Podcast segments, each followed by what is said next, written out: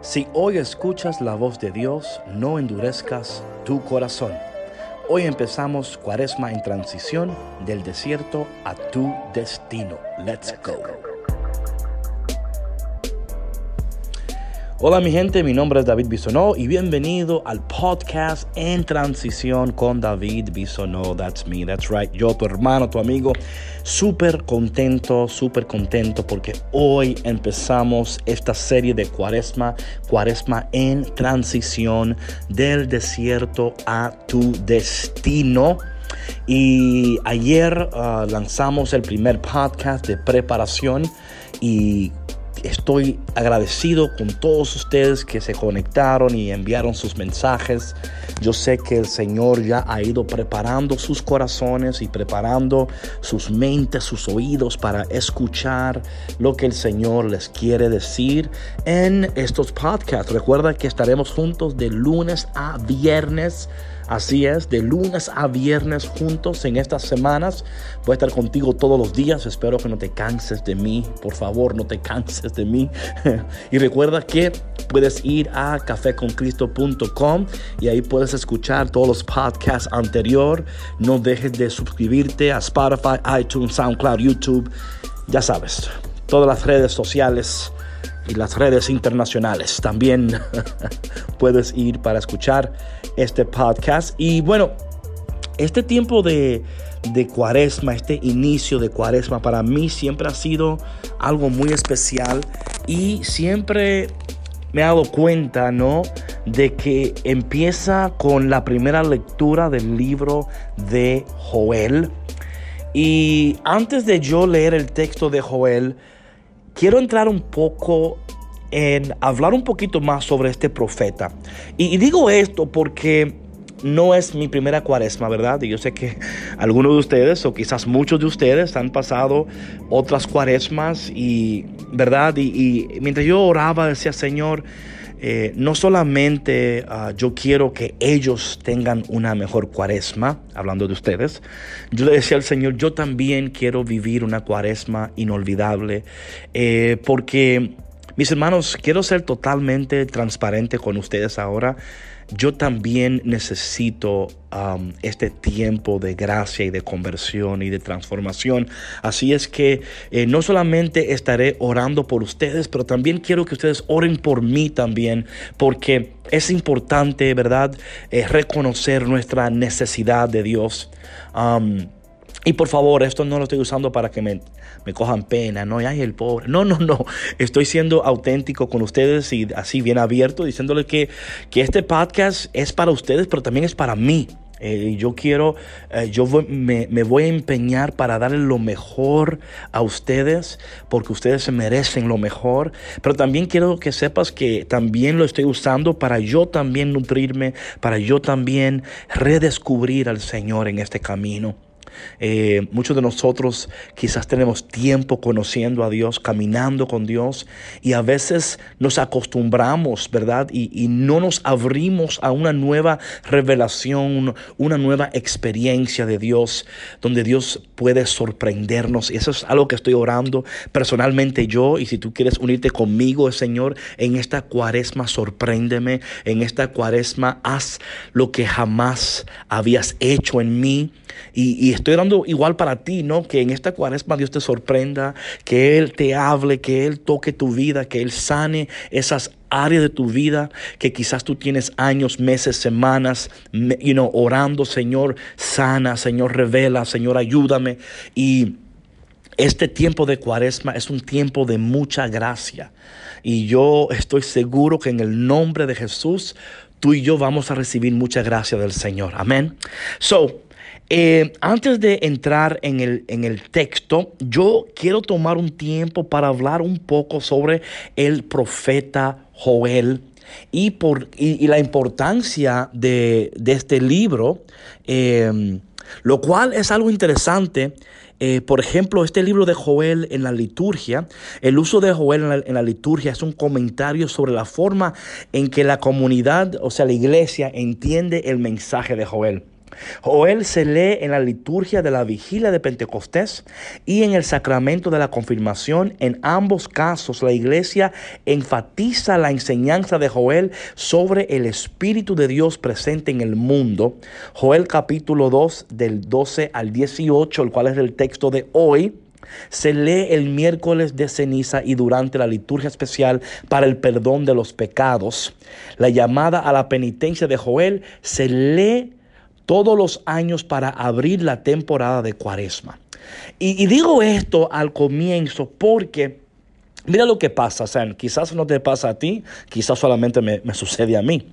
A veces en este tiempo de cuaresma estamos tan apresurados o tan enfocados en querer lograr, y tú lo vas a lograr, en querer alcanzar, y tú vas a alcanzar. Escúchame. Pero no nos detenemos a pensar eh, por, la importancia de este texto. Y mientras estaba preparando este día, y dije, Señor, ¿y por qué este texto? Y, quiero ser sincero, eh, fue hace como dos o tres años que me fijé como que empieza todos los miércoles de, de ceniza con el misma, la misma lectura. And I'm like, what's up with that? ¿No? Y y bueno, quiero presentar un poquito sobre Joel para, para que podamos entender el contexto del texto, para que cuando tú vayas a misa hoy, y si no vas, um, you know, I mean, I, would suggest you go, ¿ok? Porque hoy es, hoy es un día muy importante donde damos inicio a esto con las cenizas, ¿verdad? Y yo no voy a explicar mucho de las cenizas porque habrán otros podcasts que van a explicar sobre las cenizas y el significado de, de la penitencia y de, y de la que venimos, que somos, ¿verdad? De la ceniza y que al polvo volveremos. Y eh, habrán otros podcasts que van a hablar sobre eso.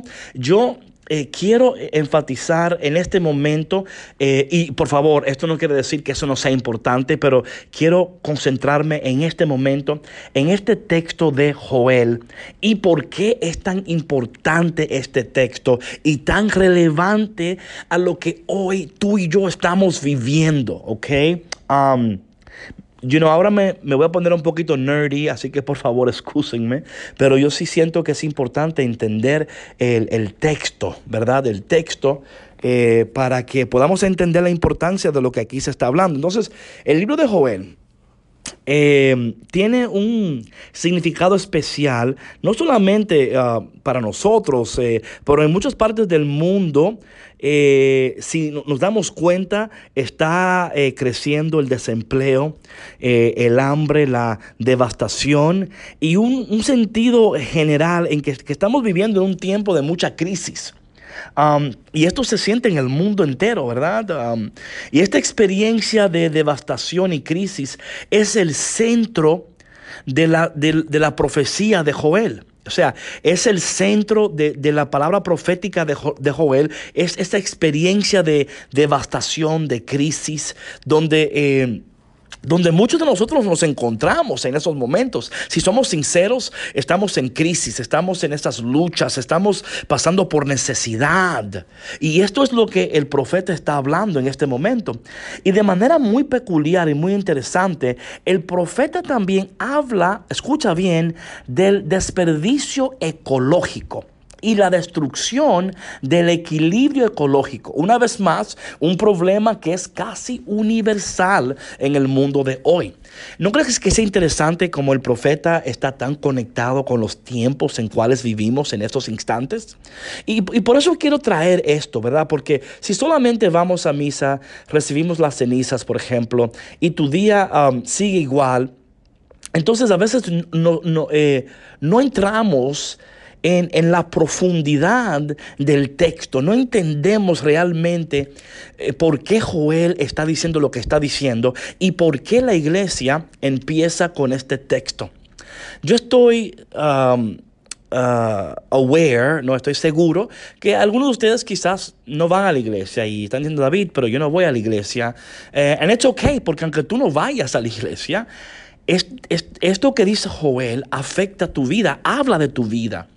Eh, muchos de nosotros estamos tratando de, de um, avanzar nuestra vida profesional, nuestra vida, you know, y aquí Joel dice, yo entiendo tu crisis, yo entiendo esto que, estás, que, está pasando. Y, y vemos, y vemos aquí que hay un grito, hay un grito en el mundo donde la gente está gritando, o sea, ¿quién es Dios? ¿Dónde está Dios? ¿Podrá alguien ayudarnos? Y, y, Joel, este profeta, está respondiendo a este grito, que no solamente fue un grito que gritó el pueblo de Israel hace eh, miles y cientos de años, es también el grito nuestro, ¿dónde está Dios en mi dolor? ¿Dónde está Dios en, en mi crisis? ¿Por qué es que yo llamo a Dios y Dios no responde? Ahora bien, eh, eh, quiero traer cinco puntos sobre este libro de Joel, lo cual yo pienso que son importantísimos para entender por qué Joel está diciendo lo que está diciendo. So voy a entrar en cinco puntos que son, que es el corazón profético, el corazón profético de las profecías de Joel. ¿Ok? So, número uno, ¿verdad? La profecía eh, se enmarca con referencia a las generaciones que escucharán y responderán al llamado. Joel no solamente está hablando a, ese público el cual está presente a él, está hablando a las generaciones que vendrán después y van a escuchar este mensaje. You get it? Us. ¿Ya? Nosotros. Número dos, el contexto espiritual de la profecía es la casa del Señor la casa de Yahvé, ¿no? Que está amenazada por la devastación y la desgracia y al mismo tiempo es instrumento de salvación y gracia. Número tres, el día del Señor es un llamado a la santidad y la conversión antes de que Dios venga a juzgar al pueblo y las naciones. Número cuatro, el corazón de la teología de Joel, escúchame bien, se resume en el capítulo 2 del versículo 12 al 29. Y en estos versículos tenemos el pivote o el giro. ¿Se acuerdan en, en, en, podcasts anteriores que le hablé sobre el pivote y el giro? Aquí está el giro determinante del texto. Es porque, es porque Dios es quien Dios es, que el profeta puede prometer que después de la de, de, las de um, desgracia, perdone la palabra ahí, la desgracia, vendrá la gracia de Dios. Y quinto, que este regalo es el derramamiento del Espíritu en toda la comunidad, mujeres, hombres, jóvenes y viejos. O sea, aquí Joel eh, está, aquí le, detallé cinco puntos importantes del corazón profético del mensaje de Joel en esta primera lectura en que hoy estamos compartiendo y vamos a compartir. Ahora bien, el punto de inflexión en el texto de Joel, y por eso lo estoy leyendo ahora, es exactamente Joel capítulo 2, versículo 18. O sea, es el punto de inflexión donde la comunidad está llamada a enfrentar el futuro. Para ellos será de gracia y bendición, simbolizada por la abundancia de vino, granos y aceite. La gente no debe temer, sino alegrarse y alegrarse porque el Señor desea que la prosperidad haya regresado a la tierra. Esta palabra para mí es de tanta bendición porque al, leer esto, antes de entrar en el texto, podemos entender el corazón del profeta, por qué está diciendo lo que está diciendo, hacia dónde nos está llevando. Y ese es el punto de inflexión donde dice que alégrate pueblo, o sea, porque el Señor desea que la prosperidad regrese a tu tierra, a tu casa, a tu vida. Y creo que eso es eh, de, de mucha importancia eh, antes de entrar al texto, entender de que este camino del desierto a tu destino, que en estos 40 días Dios va a ir operando en tu corazón. Porque es exactamente ahí donde la cuaresma empieza, en tu corazón. Y Joel así empieza hoy el texto de hoy. Y lo voy a buscar aquí para leerlo contigo porque es importante leerlo, ¿verdad?